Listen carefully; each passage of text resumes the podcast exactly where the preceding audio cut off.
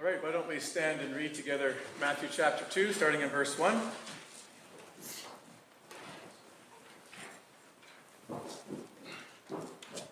Now, after Jesus was born in Bethlehem of Judea, in the days of Herod the king, Magi from the east arrived in Jerusalem, saying, Where is he who was born king of the Jews? For we saw his star in the east and have come to worship him. When Herod the king heard this, he was troubled, and all Jerusalem with him. Gathering together all the chief priests and the scribes and the, of the people, he inquired of them where the Messiah was to be born. They said to him, In Bethlehem of Judea, for this is what has been written by the prophet. And you, Bethlehem, land of Judea, or Judah, I should say, um, are by no means least among the leaders of Judah, for out of you shall come forth a ruler who will shepherd my people Israel. Then Herod secretly called the Magi and determined from them the exact time the star appeared. And he sent them to Bethlehem and said, Go and search carefully for the child, and when you have found him, report to me, so that I may too come and worship him. After hearing the king, they went on their way, and the star which they had went, um, the star which they had seen in the east, went on before them until it came and stood over the place where the child was. When they saw the star, they rejoiced exceedingly with great joy. After coming into the house, they saw the child with Mary his mother, and they fell to the ground and worshipped him. Then, opening their treasures, they presented to him gifts of gold, frankincense, and myrrh. And having been warned by God in a dream not to return to Herod, the Magi left for their own country by another way. Now, when they had gone, behold, an angel of the Lord appeared to Joseph in a dream and said, Get up, take the child and his mother, and flee to Egypt, and remain there until I tell you, for Herod is going to search for the child to destroy him. So Joseph got up and took the child and his mother while it was still night and left for Egypt. He remained there until the death of Herod. And this was to fulfill what had been spoken by the Lord through the prophet Out of Egypt I called my son. Then, when Herod saw that he had been tricked by the Magi, he became very enraged and sent and slew all the male children who were in Bethlehem and all its vicinity from two years old and under, according to the time which he had determined from the Magi. Then, what had been spoken through the Jeremiah the prophet was fulfilled. A voice was heard in Ramah weeping and great mourning, Rachel weeping for her children, and she refused to be comforted because they were no more. Please be seated.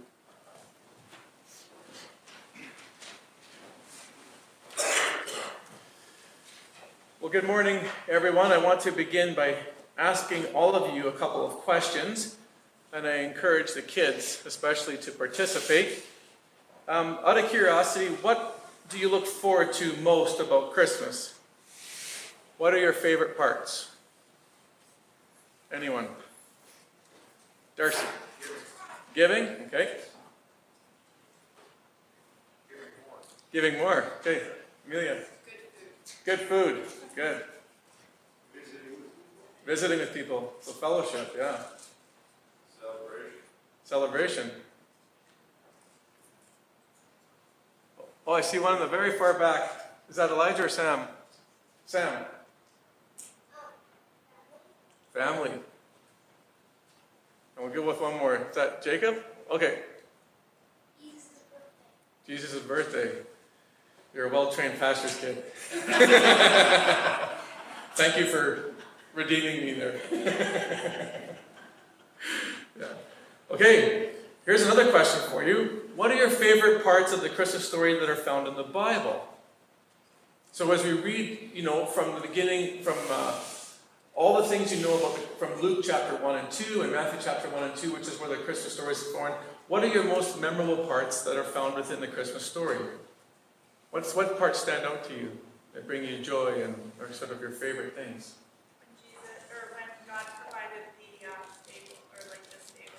Okay, when God provided the manger and the stable for, for Mary and Joseph to be sort of sheltered and where Jesus could be born. Perfect.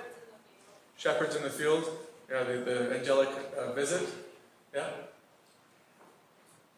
Anyone else? Abby. Mary's willingness. Mary's willingness. Okay. Totally. What a crazy uh, potential social stigma to carry in a culture like that. Yeah. One more. No pressure.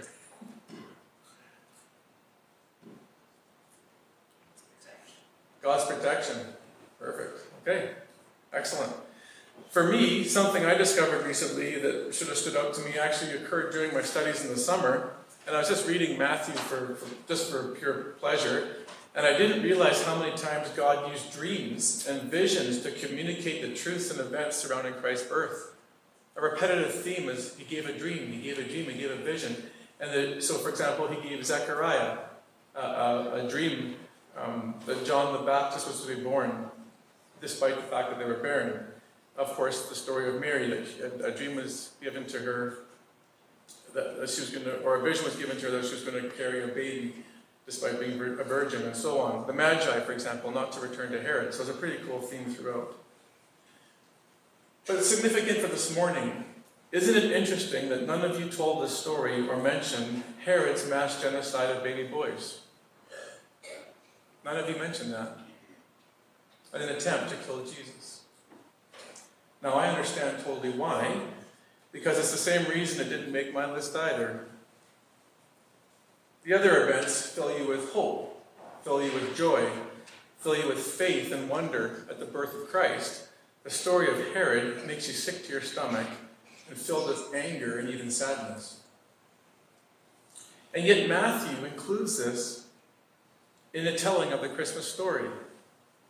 And one pastor I listened to from, uh, from Scotland, he actually said with a nice thick Glaswegian accent, Did Matthew spoil our Christmas?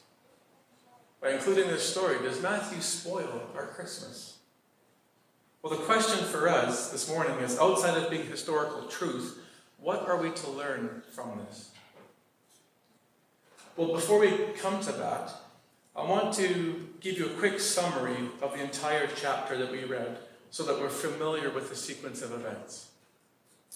So, when Matthew begins in chapter 2 and verse 1, uh, the story starts innocent enough. It's on a hopeful and joyous note. In, in verse 1, Matthew, or sorry, Magi from the east, most likely Babylon, arrive in Jerusalem after a long journey. Uh, upon their arrival, they make it clear to those as to why they have shown up, why they're in Jerusalem. They have come to find the King of the Jews, who we know now to be Jesus, and they've come to worship him. Now, being Jewish, one would think that that announcement that the Messiah would be there as Israel's deliverer would have brought great joy to the capital city and led to excitement and celebration in the streets. But Matthew tells us something else happens. And in verse 3, he says this When Herod the king heard this, he was troubled, and all Jerusalem with him. So Herod was troubled, and all of Jerusalem with him. This word troubled means to be greatly agitated, to be terrified, even. So again, long from, from being a joyous celebration, it's agitating to the city of Jerusalem and the leaders, and they're terrified of King Jesus showing up. So, feeling threatened by the arrival of Christ, Herod in his paranoia comes up with a plan to eliminate him. In verse 4, he gathers all the religious leaders together, the chief priests and the scribes, to find out where in the Old Testament prophecies the Messiah was to be born. The religious leaders bring him to Micah 5, verse 2. And Matthew records in verse 6 the answer was, And you, Bethlehem, land of Judah. So the Messiah is to be born in Bethlehem according to Micah the prophet. So Herod now knows the vicinity of Jesus' whereabouts. And so in verse 7, he calls for the Magi to, quote, determine the exact time the star appeared in order to figure out basically how old Jesus was at the time. So Herod then tries to deceive the Magi into giving up Jesus' exact location, but in a sovereign act of God, Jesus' life is protected through the warning in a dream. Herod finds out he's been deceived, and Matthew records this in verse 16. When Herod saw that he had been tricked by the Magi, he became very enraged and sent and slew all the children who were in Bethlehem and all its vicinity from two years old and under, according to the time which he had determined from the Magi. It's a brutal story surrounding the events of Christ's birth. So, what are we to learn from this?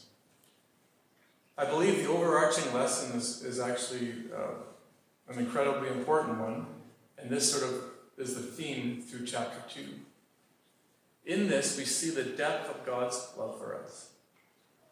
In this, we're going to see the depth of God's love for us. How, you might ask? this is apparent when you see the stark reality of the world into which Christ came. The stark reality in the, of the world in which God would send his Son. See, when God sent his Son into the world, he was not sent into a world resembling the Garden of Eden. It wasn't a world free from evil. It wasn't a world that was sinless. It wasn't a world free from suffering and pain. He was sent into Herod's world. A world in which an arrogant politician would misuse his God given authority to commit acts of atrocity. A world in which inhumane government policies were put into place to dominate its citizens. A world in which the extermination of countless number of innocent children's lives could be taken without conscience. A world in which the kingship of Jesus was ignored and feared. A world of weeping and mourning. And yet, this was the world that Jesus Christ was sent into. This fragile and vulnerable little baby boy, not sheltered from the evils of the world, but thrust into the center of it and to experience himself the horrors of it. You have to do is go through the gospel messages and see Jesus' ministry to know that he was not sheltered from the horrors of people like Herod's world. He entered into the suffering that we experience and that we have faced. And as Matthew tells the story, we can see that nothing has changed. Herod's world is our world. Herod's world is our world. And Matthew is saying to us just look around you, Genesis House. Read the paper. Look at your favorite social media posts on the news and see that nothing is new under the sun, as King Solomon once said in Ecclesiastes. Yes, it can be a time of joy. It can be a time of joy, as even seen in verse 10. Because when the, the Magi showed up, they saw the star and they rejoiced exceedingly with great joy. But it's also a world full of cruelty, oppression, and darkness. And yet Christ came into this world. Now, the depth of his love is even seen further in that he had the right to judge a world like this immediately upon his arrival. He could have judged a world like this, but he didn't. He came initially not to judge, but to save us as a demonstration of his love. Save us from the atrocities of this world. And so John 3:16 takes a new meaning or a furthered meaning at Christmas time, especially in light of Herod's world. For God so loved the world that he gave his only son, that whoever believes in him shall not perish but have eternal life. No, here's the key. For God did not send his son into the world to condemn it, but to save it through him. Whoever believes in him is not condemned, but whoever does not believe stands condemned already because they have not believed in the name of God's one and only Son. So again, the Lord had every right to come as judge, but in his, in his first coming, he came to offer forgiveness, restore and bring healing to pain and suffering, all from the things that we've done uh, to him and breaking his law. He came because of our sins and not his own. He even came to offer forgiveness to people such as Herod. He came to forgive men like Herod. That's the extent of the Lord's love. This truly is, even in the midst of atrocity, good news. So that's the main thrust, I think, of what Matthew is saying to us through here. That we can learn from him. But I suggest there's another lesson that emerges. And it comes from the last half of the, uh, or the last portion of the, the reading this morning. And what we also learn from here is that Jesus is the Christ not only for times of joy, but times of mourning and sorrow. Jesus is the Christ not only for times of joy, but for times of mourning and sorrow. Again, when we come through verses 16 through 18, we see this time of sorrow in the land of Israel, or in Judah specifically. And apparently, according to extra biblical resources, uh, Herod um, was known for this type of atrocity, and this was already part of his character. He was known as this kind of man that he could just commit genocide at a whim. Apparently, he put three out of his sons, three out of his five sons, to death because he believed they were plotting against him.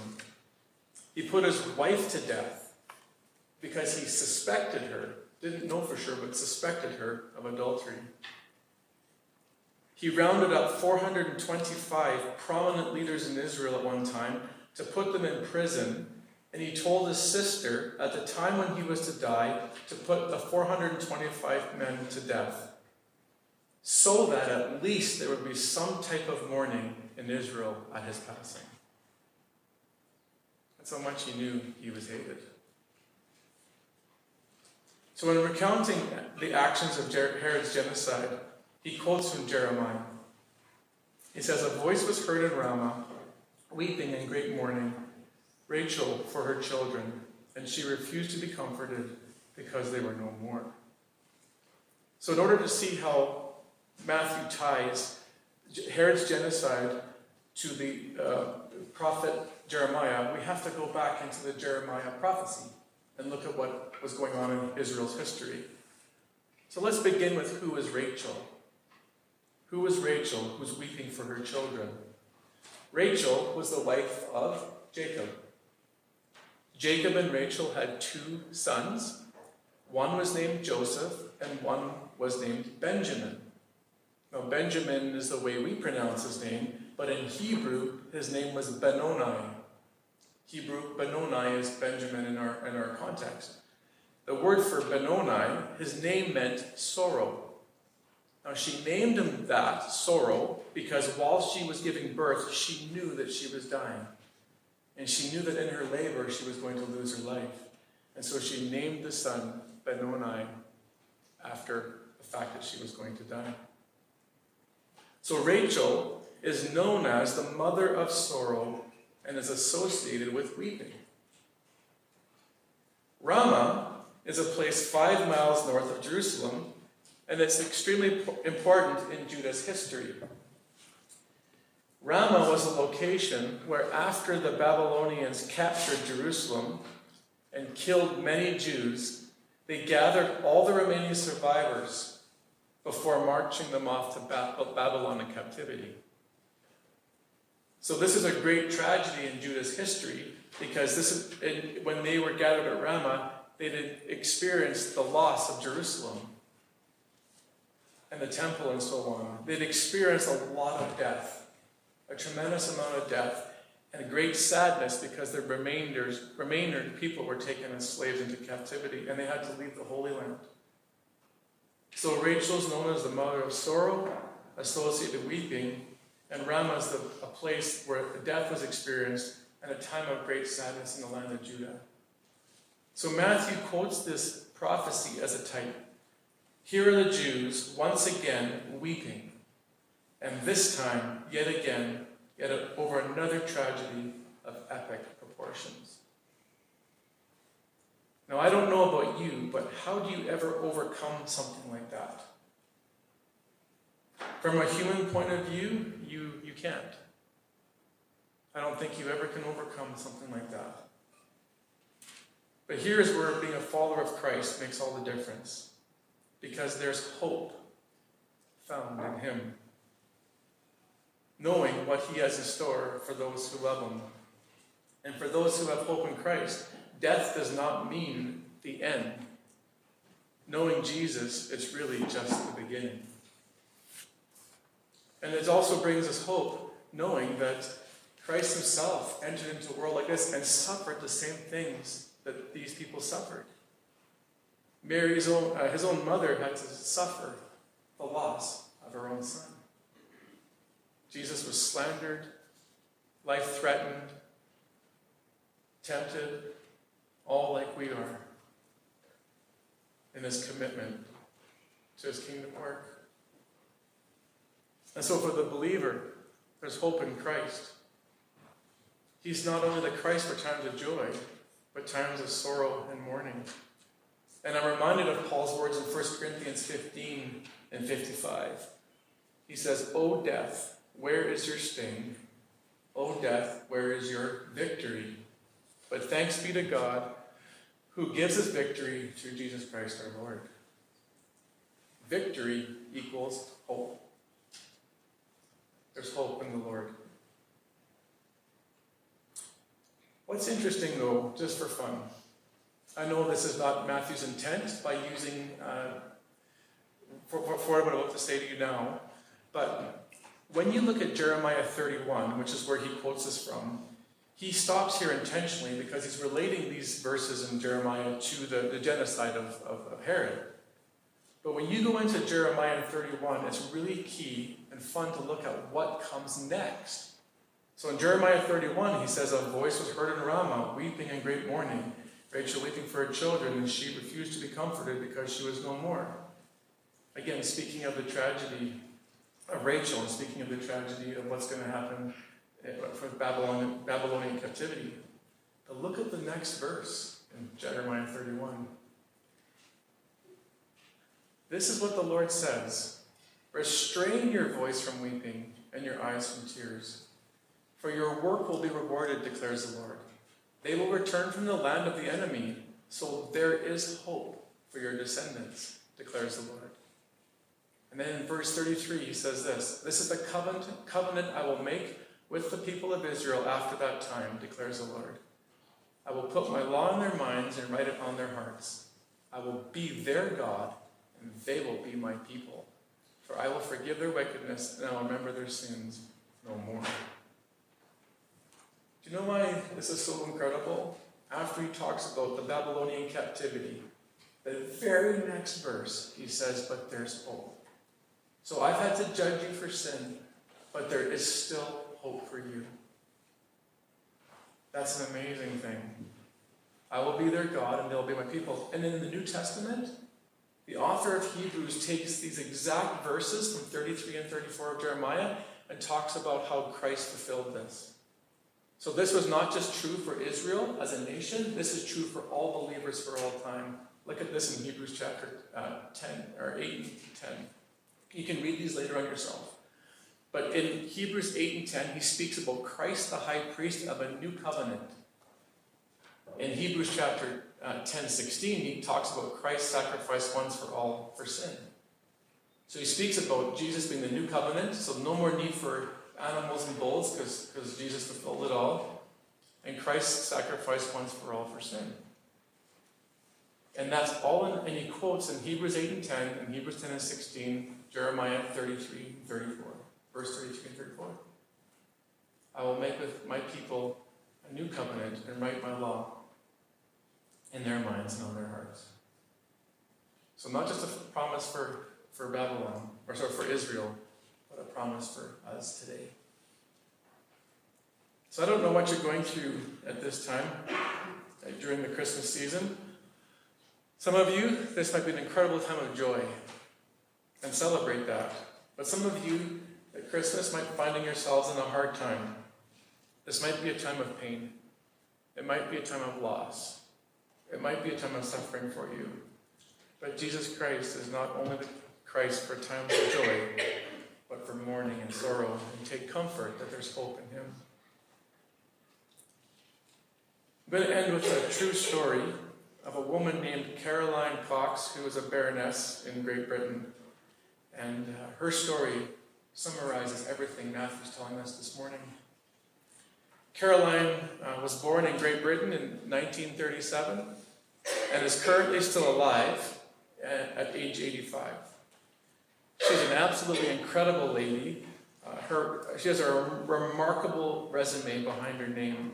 She has more titles and honor than you can sort of shake a stick at. She's founder of many organizations and the receiver of different rewards. But she's the founder of one particular organization called HEART, and it stands for Humanitarian Aid Relief Trust. HEART. And she seeks in this organization to be the voice of the voiceless, advocating for neglected victims of genocides, wars, and religious and ethnic cleansing. Basically, her organization is there to, to come in after Herod's situation. She comes in after Herod does what he does. Most notably, though, she's a follower of Jesus Christ. And she loves the Lord. Now, one of the places that she has frequented many times over the last number of years is Sudan. According to the resources I've studied, she's been to Sudan 50 times. 50 times. And those of you who know anything about Sudan, they're known for their ethnic cleansing and their human genocides. They kill each other. So at 78, about seven years ago, she was interviewed about her experiences in Sudan. And so she was asked this question What was your best moments in all of your trips there? And what was your worst moment in all of your trips to there? And so Caroline said this The worst moment of my life visiting Sudan was when I entered a little village after the Sudanese government, who were Islamic, uh, came in and they burned down all of the huts. The women were raped, and the stench of death was overwhelming. More than a hundred corpses were made up of men, women, and children laying on the ground where they'd been slaughtered. Others who had survived had been marched off into captivity as slaves. She says the worst part for these people was not just bearing that, but the mental distress knowing that the militia could return any time and take the rest of them. Imagine the anxiety that would cause, those of you especially with kids. The reporter then said, Well, what was your best moment? And Caroline said, The best moment came right after the worst, when the militia left and the survivors then had to deal with the aftermath. The few women who were still around and still alive were pulling themselves together, and their first instinctive act, with the stench of death and the corpses laying around, was to make small wooden crosses out of sticks lying on the ground. And they pushed them into the dirt of the earth. The interviewer then asked Caroline, What were they doing? Were they making memorials dedicated to those who were just lost? Caroline said, No, not at all.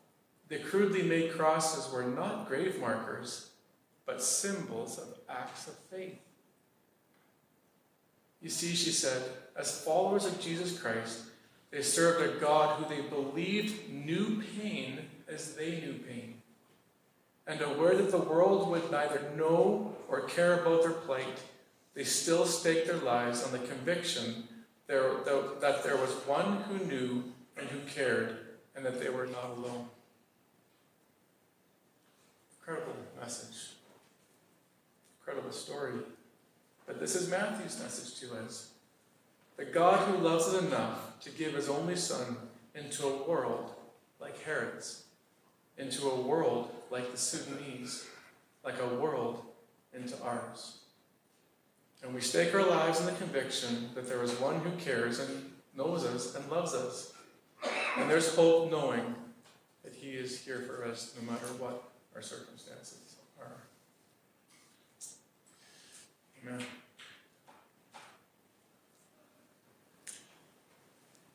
The lessons are, whatever, just pretty simple. Are these two here. Through Matthew's message, we see the depth of God's love for us when we look at the world in which the Christ was sent. And Jesus is not only here for our times of joy, but for times of mourning and sorrow.